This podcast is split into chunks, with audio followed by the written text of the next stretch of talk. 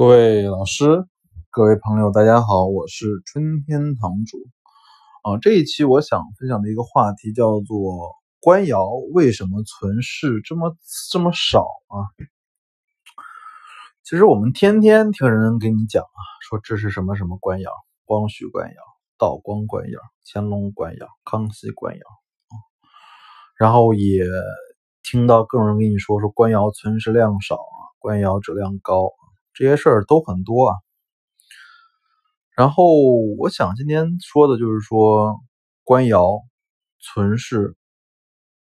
的一个我自己的一个判断和一个分析啊，这只是包括我自己的一个推断和判断啊，不代表任何客观事实，也不代表任何的一个学术结论的，不代表，就我自己这么想，嗯。因为我本身是来自复旦数学苏步青班的嘛，所以我真的非常喜欢算术啊，所以我们就来做一个数学的简单的模拟了，来看一下清宫的清代官窑到底有多少存世量。首先我们知道啊，清代从顺治到宣统总共大概差不多两百五十年，那么我们好，我每年就定位定义你平均烧两到三万三万件官窑。那么总数量也就是在五百万到七百万件，等于说差不多平均下来就是总共应该有六百万件的官窑的成品啊。第二，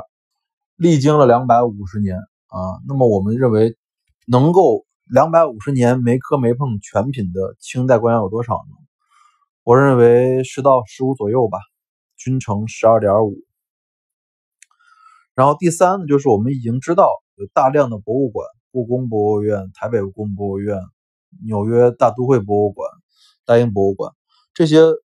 公立博物馆、私人博物馆，明确购买时间在一九九一九零零年之前的清代官窑总共多少呢？我认为现在的应该有七百万件左右，呃，七十万件左右。那么好，我们现在已经有了几个设定的数据，那我们来算一下真正在私人手上收藏的清代官窑数量有多少？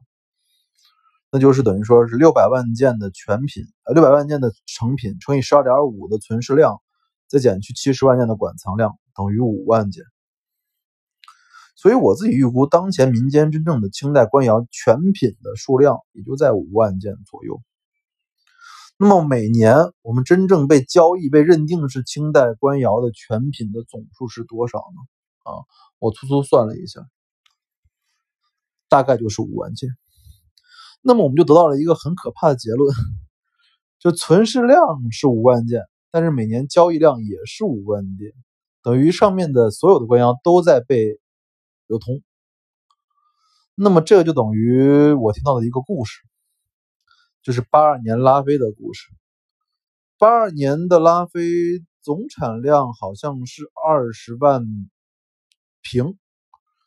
那么结果从一九八二年到二零二零年的每年的消费量好像就是二十万瓶，啊，这就是很恐怖的一个数据了。就是说，其实在我看来啊，有百分之市面上被当做真品流通的清代官窑中有百分之九十甚至八十是存疑或者后仿的，